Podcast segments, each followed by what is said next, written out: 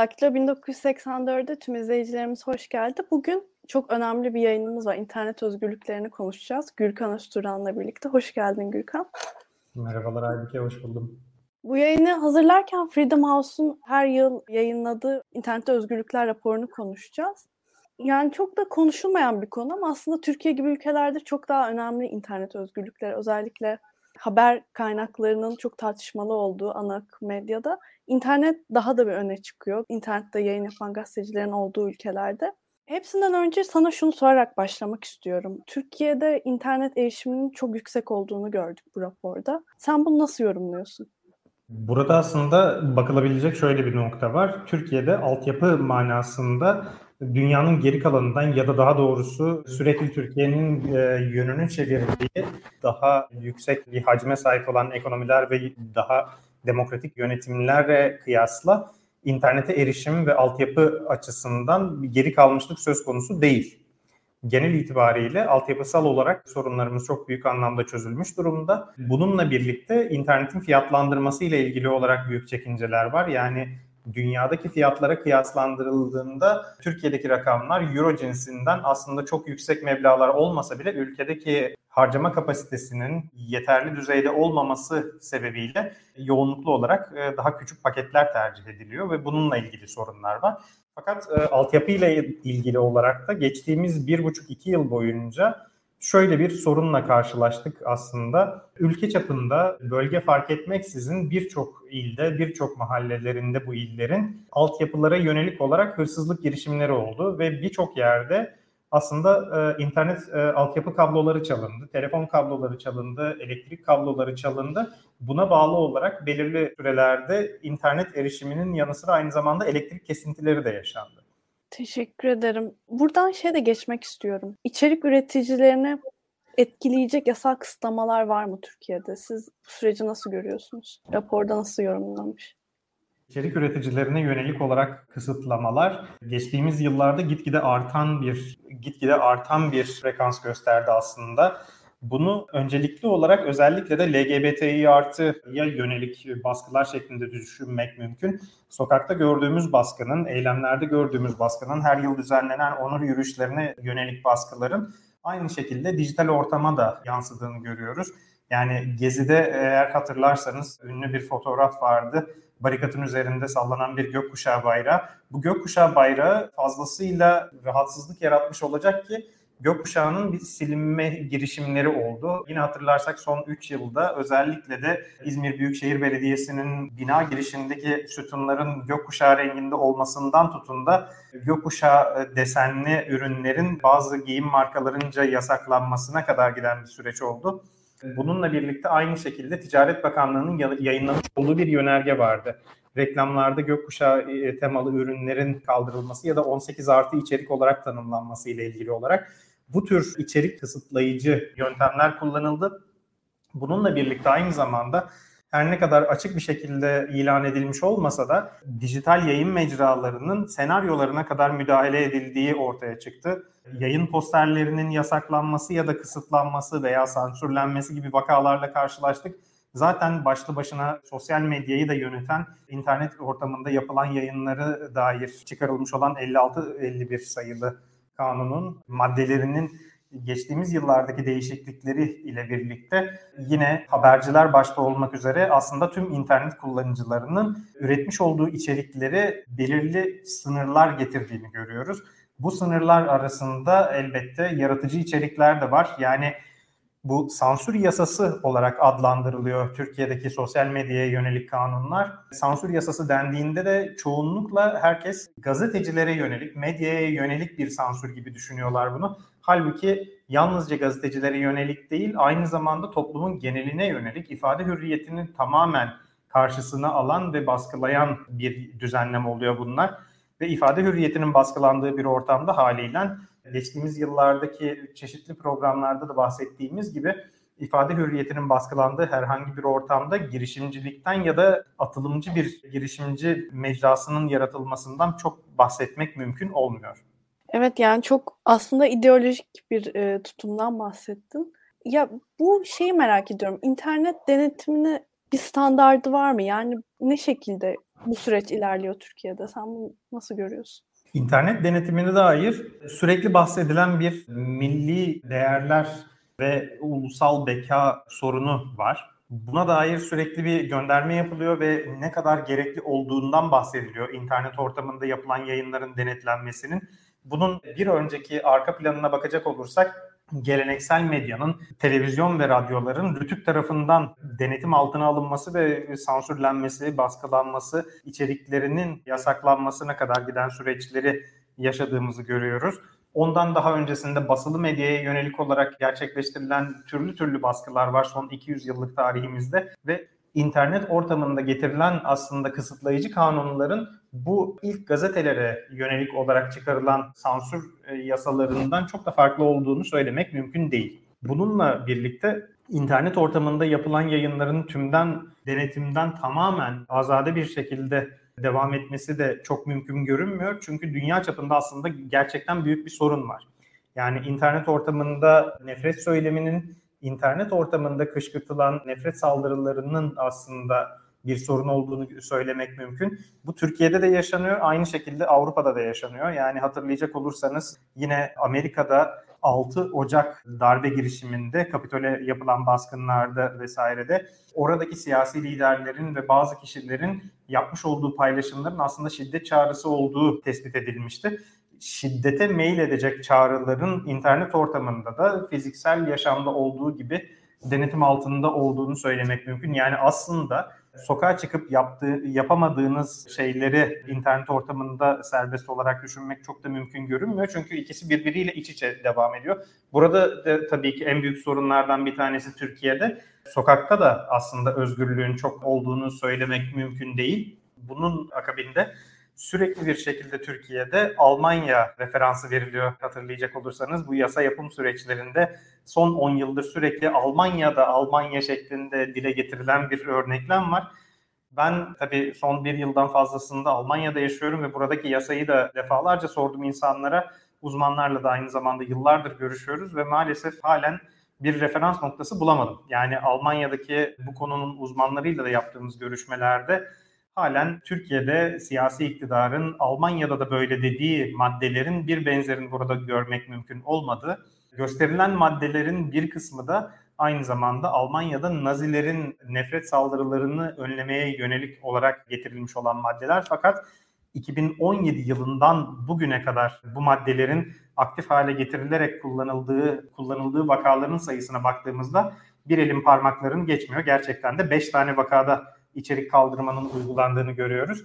Türkiye'de ise içerik kaldırmanın yürürlüğe girmesiyle birlikte bir yıl içerisinde 1200'ün üzerinde araştırmacı habercilik dosyasına yönelik olarak yalnızca ve yalnızca medyayı hedef aldığını söylemek mümkün. Gazetecilerin doğrudan doğruya hedef alındığı bu 1200'ün üzerinde araştırmacı habercilik vakasının yanı sıra gerçekten merak ediyorum kaç tane sivil yurttaşın sıradan sosyal medya paylaşımları ya da internet ortamında yayınlamış olduğu içerikler kaldırıldı. Bunu da aslında keşke görebilsek.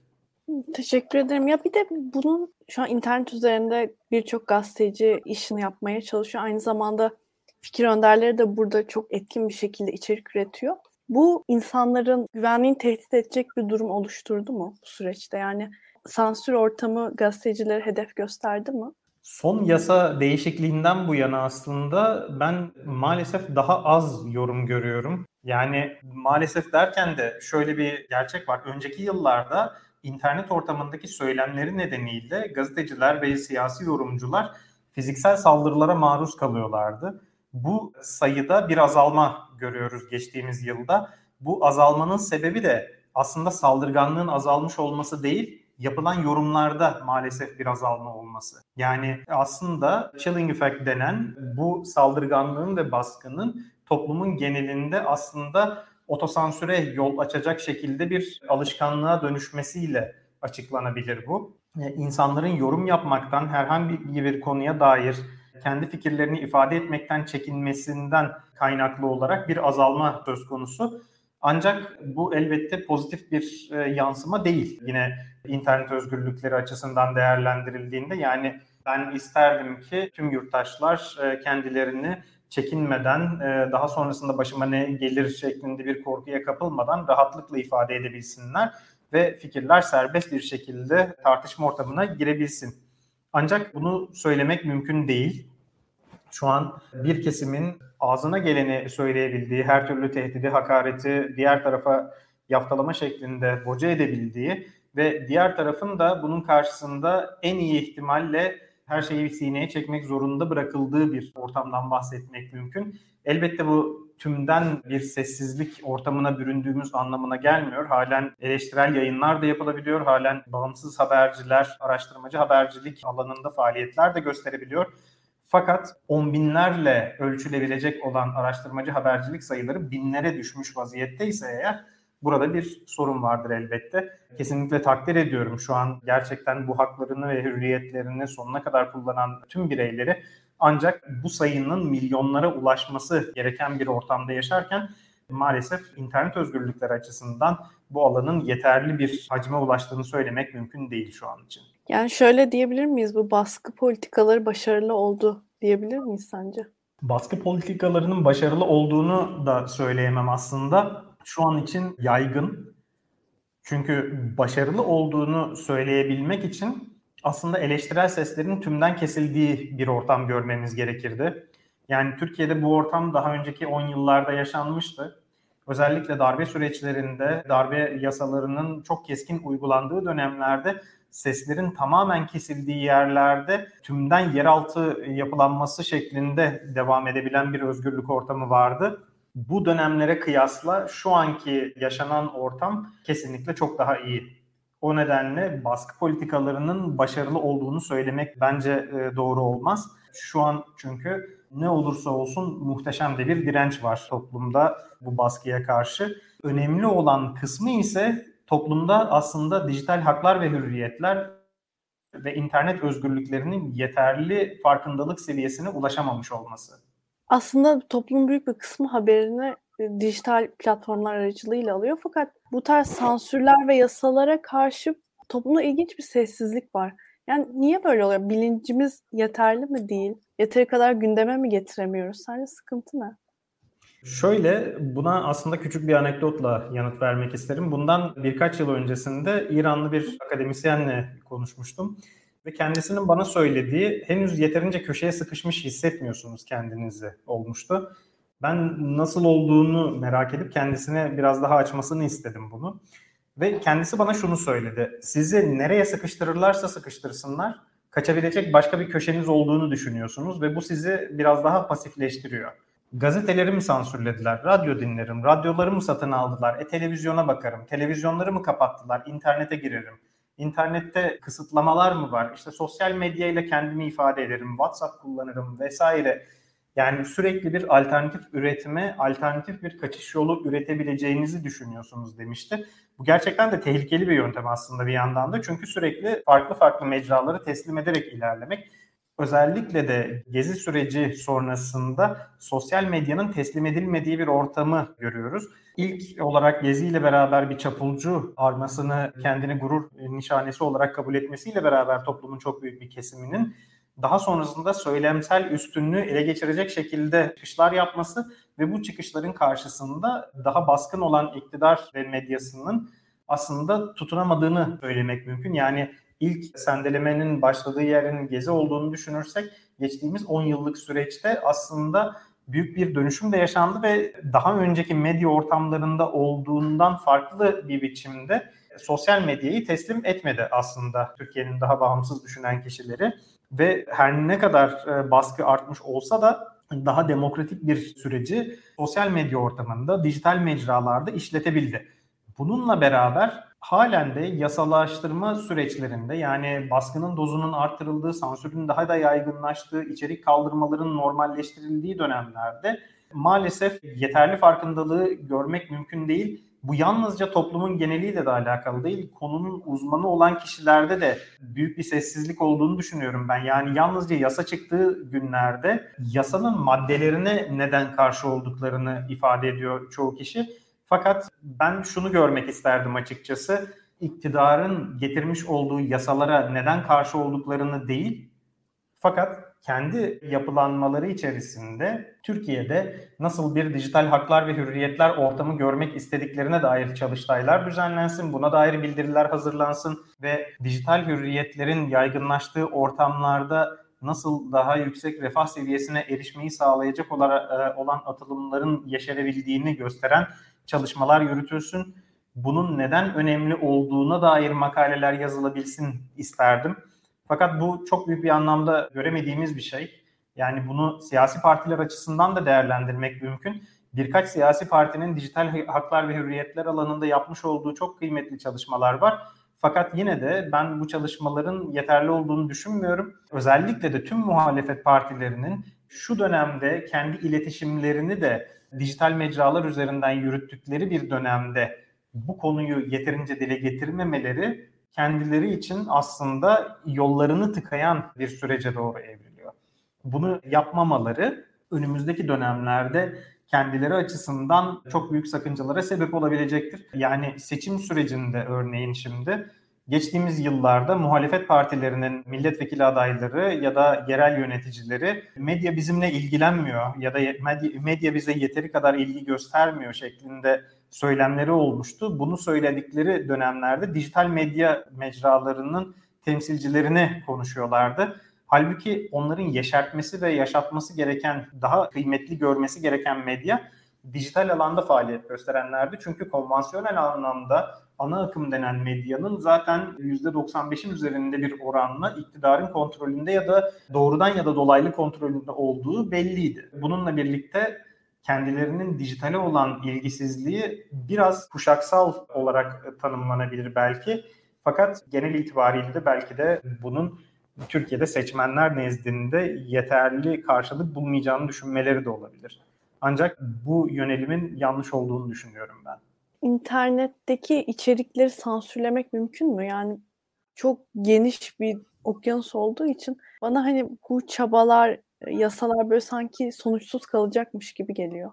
İnternet ortamında yapılan yayınlar eğer dünya çapında kabul gören belli kriterlere dahilse aslında mümkün. İnternet ortamında çocuk istismarına dair olan görüntülerin çok hızlı bir şekilde ortadan kaldırıldığını görmek mümkün. Dönem dönem farklı mecralarda benzer içerikler e, yayınlanıyor bazı kullanıcılar tarafından ve bu konuda aslında küresel bir anlaşma da var. Bununla ilgili olarak mecralar Interpol ile de birlikte çalışıyorlar ve bu kişilerin kullanıcı bilgileriyle aslında ne tür bir değerlendirmeye gireceğine dair e, kullanıcı sözleşmelerinde yer alan maddeler de bulunuyor.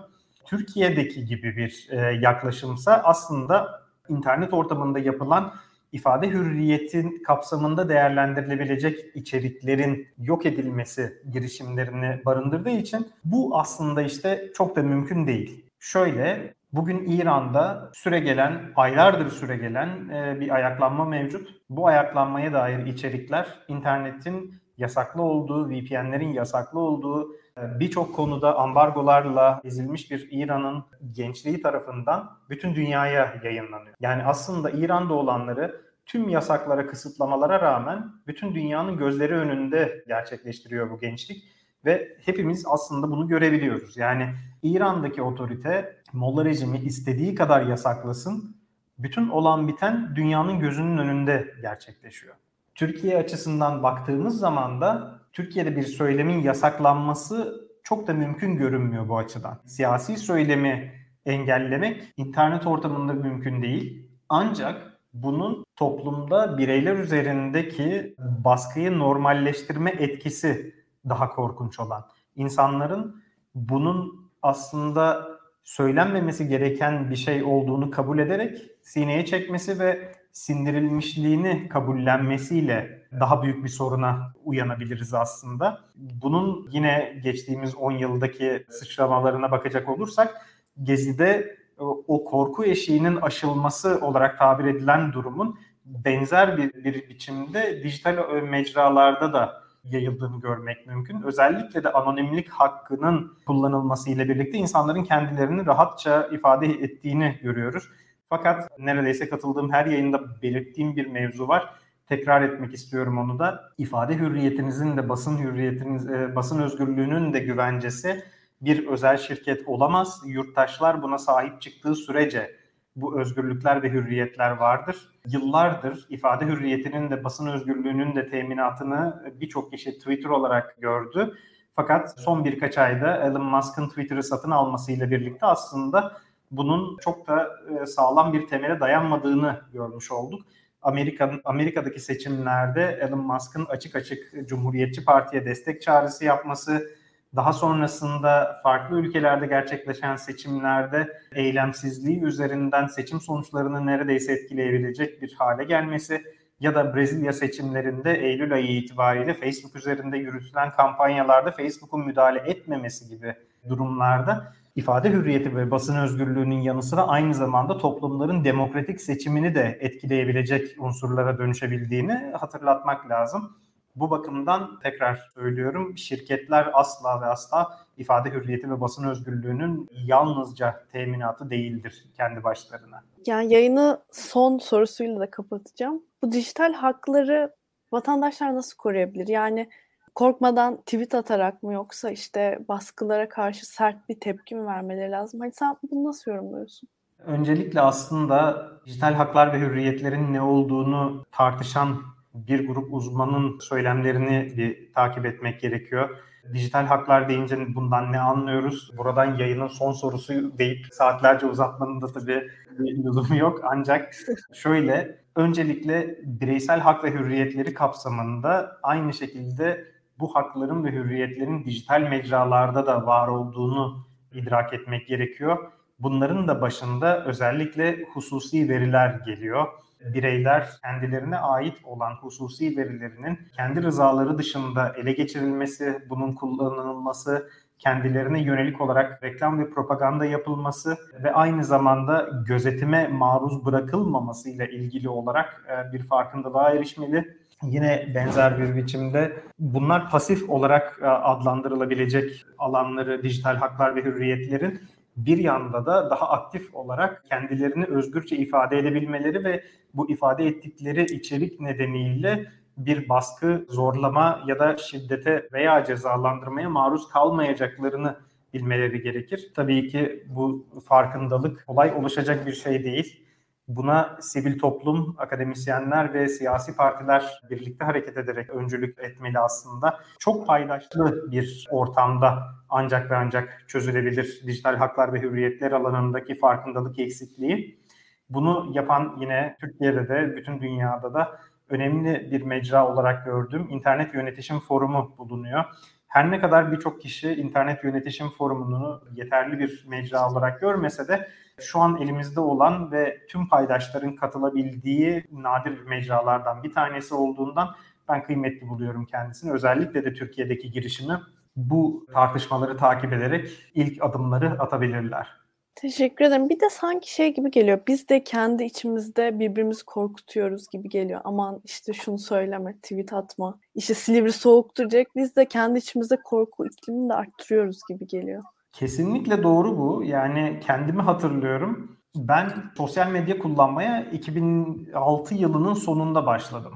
Mecralar ilk ortaya çıktığında o zamanki arkadaşlarımdan duyduğum kadarıyla bu mecralara dahil oldum ve ardından benim içerik yazmış olduklarımı, paylaşmış olduğum içerikleri gören başka bazı arkadaşlarım Bunları yazma. Ne kadar sivri dillisin. Bak bunların sonu iyi olmaz. Bu kadar muhalif olmanın lüzumu yok. Başına bir şey gelir. Kesin biri gelir şunu yapar bunu yapar gibi korkutucu şeyler söylediler. Ben kendi paylaştıklarımın çok radikal içerikler olduğunu düşünmüyorum. Fakat daha sonraki yıllarda bana bunu söyleyen, sürekli olarak benim başıma gelebilecek olumsuz şeyleri telkin eden kişilerin Gezi ile birlikte aslında benim söylemlerimin 10 katı 20 katı çok daha keskin söylemlere eriştiğini görmek mümkün oldu benim için. Ama kesinlikle dediğim gibi 2006 yılından 2013 yılına kadar bunu e, ben de bizzat deneyimledim. Hatta öyle bir noktaya geldi ki tanıdığım bir maliye görevlisi senin ailenin dükkanı yok mu? Onlara maliyenin gitmesinden korkmuyor musun? şeklinde bir kendince esprili bir uyarısını da duymuş oldum.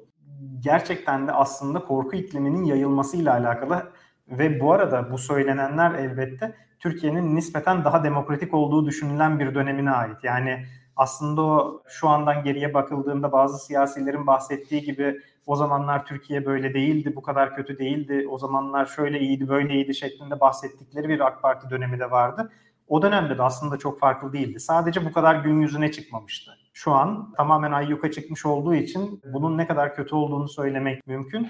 Ancak 2007 yılında da 2008 yılında da kötü giden şeylere dair bir şey söylendiğinde durum çok farklı değildi. Yalnızca bu kadar göze batmamıştı. Çok teşekkür ederim. Ben teşekkür ediyorum Aybike. Bugün Gürkan Özturan'la birlikte internet özgürlüklerini konuştuk. Açıkçası çok güzel bir yayın oldu. Çok teşekkür ederim. Bir sonraki yayında görüşmek üzere.